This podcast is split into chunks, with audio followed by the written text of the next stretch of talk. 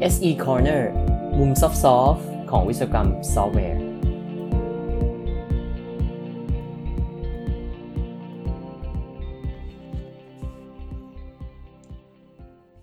สวัสดีครับ SE Corner Episode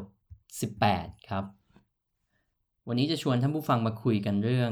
Code Comments ซึ่งก็เป็นเรื่องที่น่าจะเกี่ยวข้องกับโปรแกรมเมอร์ทุกคนเป็นอย่างดีนะฮะ เราเขียนโค้ด เราก็ จะมีบางครั้งที่เราต้องใส่คอมเมนต์เพื่อจะอธิบายโค้ดเหล่านั้น แต่ว่าคอมเมนต์เนี่ยไม่ได้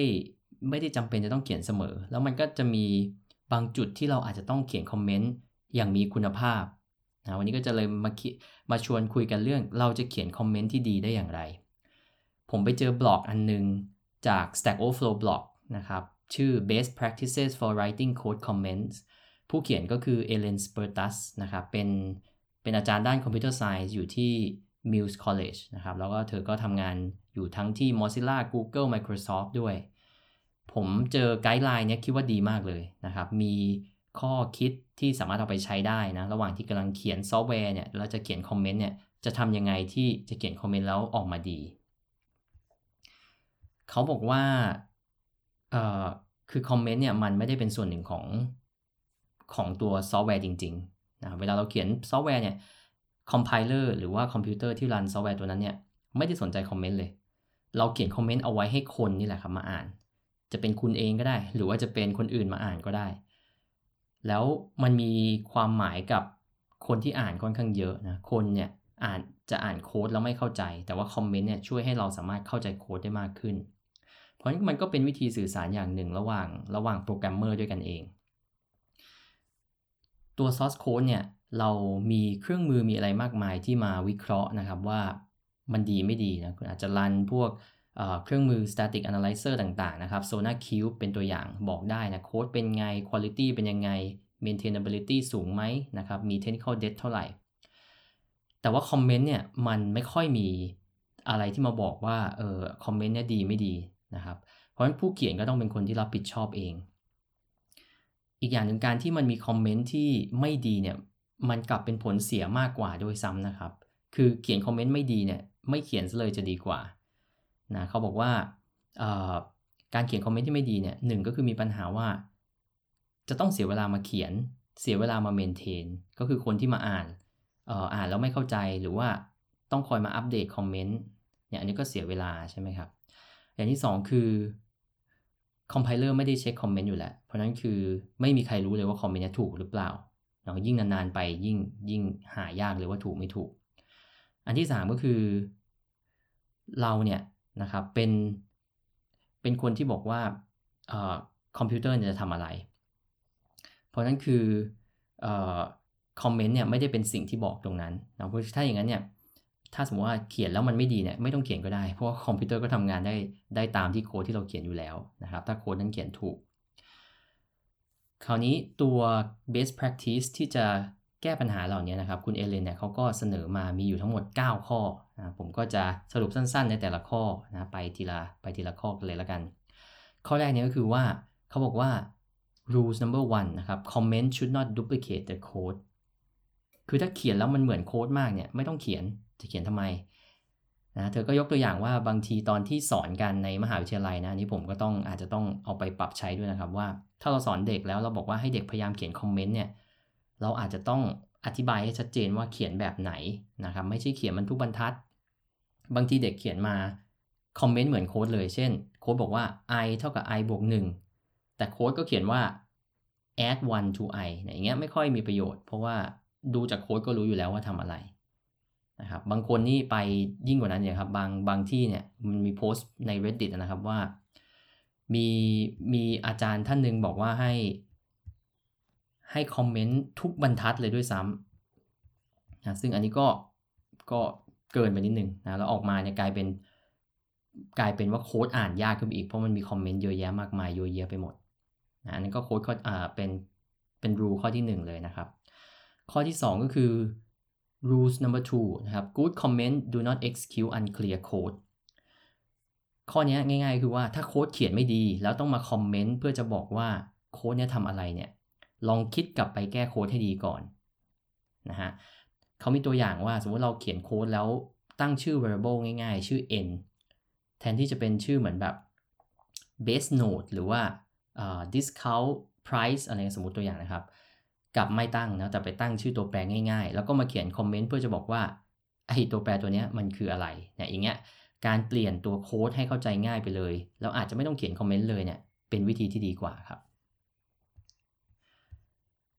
ข้อที่ 3 ก็คือ if you can't write a clear comment there may be a problem with your code นะครับถ้าเราเขียนแล้วเราเขียนคอมเมนต์ที่ดีออกมาไม่ได้เนี่ยบางทีอาจจะเป็นปัญหาว่าโค้ดที่เราเขียนเองเนี่ยมันอาจจะไม่ดีนะครับ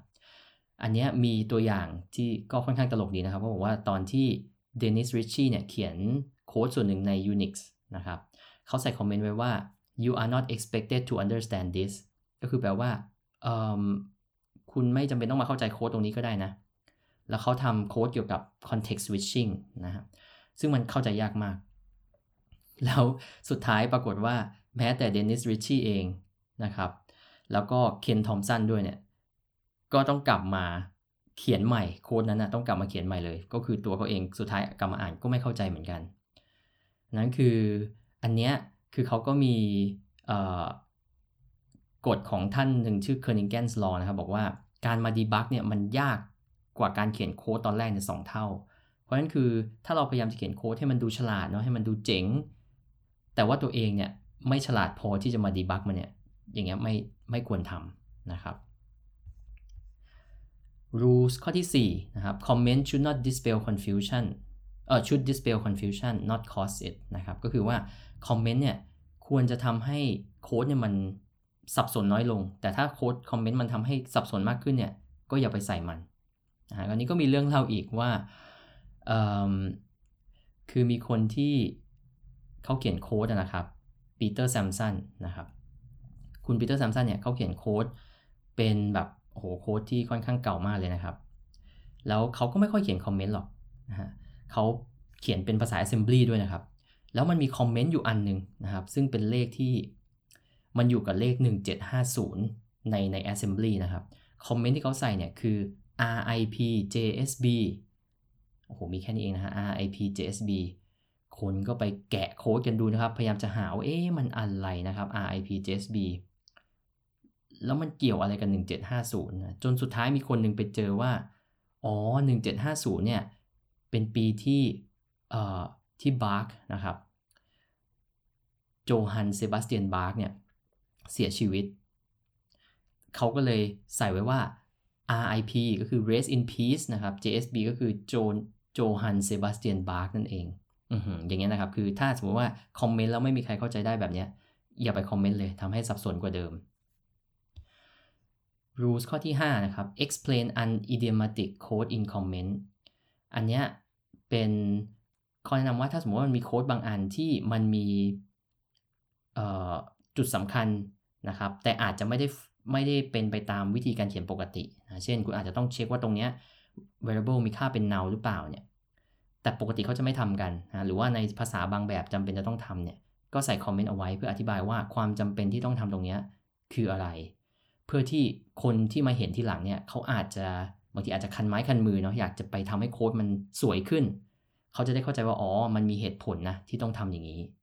นะครับ อันนั้นก็เป็นข้อที่ 5 ข้อที่ 6 คือ ถ้าเราไป copy source code มานะฮะข้อ 6 บอกว่า provide links to the original source of copied code คือถ้าเราไป copy code มานะนี่ก็ชัดเจนมาก สมัยนี้ใครๆก็ search หาคำตอบใน Stack Overflow ใช่ไหมครับ ถ้าเราไป copy code มาจากออนไลน์เนี่ย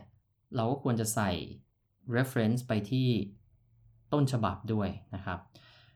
โดยเฉพาะ source code ที่มาจาก Stack Overflow เนี่ย มันมี license อยู่นะครับ มันเป็น Creative uh, Creative Commons by Attribution นะครับ ซึ่งวิธีการที่จะ comply กับ license เนี่ยก็คือต้องให้ attribution ก็คือให้ reference ไปยังไปยังโพสต์นั้นๆ นะครับ เพราะฉะนั้นคือ copy มาเนี่ย ถ้าใส่ลิงก์เข้าไปด้วยอยู่ในคอมเมนต์เนี่ย มันก็จะช่วยเราได้ เช่น เราดูว่าเออปัญหาเนี่ยจริงๆมันคืออะไร โดยการกลับไปอ่านที่ Stack Overflow post ใช่ไหมครับ ใครเป็นคนให้คำตอบโค้ดนี้นะฮะ คนนั้นเก่งไหมอายุท็อปเท่าไหร่ของ Stack Overflow ตัวอย่างนะครับทำไมถึงให้ใช้วิธีแบบนี้ก็ไปอ่านเพิ่มเติมได้ มีใครมาคอมเมนต์เพิ่มเติมไหม มีใครมาแนะนำวิธีที่มันจะ optimize ขึ้นไหม หรือมันมีปัญหามีบั๊กอะไรเพิ่มเติมไหมนะฮะ จุดเนี้ยผมมีงานที่ผมทำเองเนาะที่ เกี่ยวข้องกับเรื่องนี้เหมือนกัน เดี๋ยววันหลังเนี่ยจะมาเล่าให้ฟังเพิ่มเติมนะครับว่าโค้ดบน Stack Overflow เนี่ยจริง ๆ มันมีปัญหาอยู่เยอะเหมือนกันนะครับ แถมมีการเปลี่ยนแปลงไปเรื่อย ๆ ด้วยนะครับ บางทีโค้ดที่เรา Copy มาเนี่ยอาจจะไม่ได้เป็นโค้ดที่มันใหม่หรือถูกเสมอไปนะครับอ่าอันก็เป็นข้อที่ 6 นะครับ ข้อที่ข้อที่ 7 นะครับ เราควรจะเอาลิงก์เนี่ยมาใส่เหมือนกัน แม้ว่าจะไม่ได้มาจาก online source ก็ได้นะครับ เช่นมาจากหนังสือมาจาก standard อะไรก็ตาม ก็ทำให้คนที่มาเห็นตรงเนี้ยอาจจะไปศึกษาเพิ่มเติมได้ว่าเฮ้ยทำไมจำเป็นต้องทำแบบนี้นะครับ ตัวอย่างก็จะมีว่าเออเวลาใส่ new line เนี่ยต้องใส่ backslash r backslash n เพราะว่าตามมาตรฐาน RFC 4180 เนี่ยบอกว่าถ้าเป็นไฟล์ CSV เนี่ยจำเป็นจะต้อง terminate ทั้ง backslash r แล้วก็ backslash n เพื่อจะขึ้นบรรทัดใหม่ อ่าอย่างเงี้ยนะครับ ก็ทำให้คนเข้าใจว่าอ๋อมันมันเพราะอย่างนี้นี่เองนะครับกฎข้อที่ 8 ก็คือ add comments when fixing bugs นะครับ ก็คือการแก้บั๊กต่างๆ เนี่ย ถ้าทำแล้วเนี่ยเราควรจะใส่ใส่คอมเมนต์เข้าไปด้วย เพื่อที่คนจะได้เข้าใจว่า เออโค้ดนี้ถูกถูกอัปเดตมาแล้วนะ แล้วมันเคยมีปัญหาอะไรนะเพื่อที่เขาจะได้เข้าใจว่าปัญหานี้ได้รับการแก้ไขแล้ว แก้ไขอย่างไรนะครับ นอกจากจะใส่ว่าแก้อย่างไรเนี่ย อาจจะใส่ไปถึง issue ก็ได้นะครับ ว่าการแก้ไขปัญหานี้มันทำเพื่อจะแก้ issue อะไรนะถ้าท่านถ้าท่านมี issue tracker จะเป็น GitHub หรือจะเป็นอะไรก็ตามเนี่ยก็ใส่เลข issue เข้าไปก็ได้นะเราก็สร้างลิงก์เพื่อให้คนเนี่ยไปดูข้อมูลเพิ่มเติมได้ง่ายขึ้น ข้อที่ 9 ก็คือ ข้อสุดท้ายแล้วนะครับ ใช้คอมเมนต์เพื่อจะบอกว่า to mark incomplete implementation เพื่อที่จะบอกว่าตรงเนี้ยยังเป็นโค้ดที่ยังเขียนไม่เสร็จ อันนี้เราอาจจะทำกันบ่อยนะ เพราะว่าเราจะมี ค่อนข้างมีแพทเทิร์นว่าถ้าเรา start comment ด้วยคำว่า to do เนี่ยนะขนาดใน IDE ยังมีสีพิเศษให้เลยนะครับ ก็คือเป็นโค้ดที่อาจจะยังทำไม่เสร็จ หรือโค้ดที่คิดว่าอาจจะกลับมาปรับปรุงเพิ่มเติมได้ รวมถึงโค้ดที่คนเขียนเนี่ยยอมรับเองว่าอาจจะยังมีปัญหาอยู่นะซึ่งเขาเรียกว่า self admitted technical debt นะก็จะโยงไปถึงเรื่อง technical debt ด้วยว่าการมี to do เนี่ยมันทำให้เราสามารถกลับมาแก้ไอตัว technical debt ตรงเนี้ยได้ง่ายขึ้น นะครับหรือว่าวัดได้ง่ายขึ้นว่าเรามี technical debt มากน้อยแค่ไหน อันนี้ก็เป็นสรุปสั้นๆนะครับของทั้ง 9 ข้อนะในการเขียนคอมเมนต์ให้ดีนะครับเดี๋ยวผมจะลิงก์ของบล็อกนี้ใส่ไว้ในในโพสให้ด้วยนะครับ ก็ถ้าผู้อ่านสนใจเพิ่มเติมก็ทุกท่านก็ไปอ่านกันเพิ่มเติมได้นะครับสุดท้ายก็จะขอปิดด้วยโค้ดของคุณเจฟแอดวูดนะครับที่เป็น co-founder ของ Stack Overflow เขาบอกว่า code tells you how นะ comments tell you why เราอ่านโค้ดเนี่ยเราจะรู้ว่ามันทำงานอย่างไร แต่ว่าคอมเมนต์เนี่ยมีไว้เพื่อบอกเราว่าต้องทำอย่างนี้ทำไม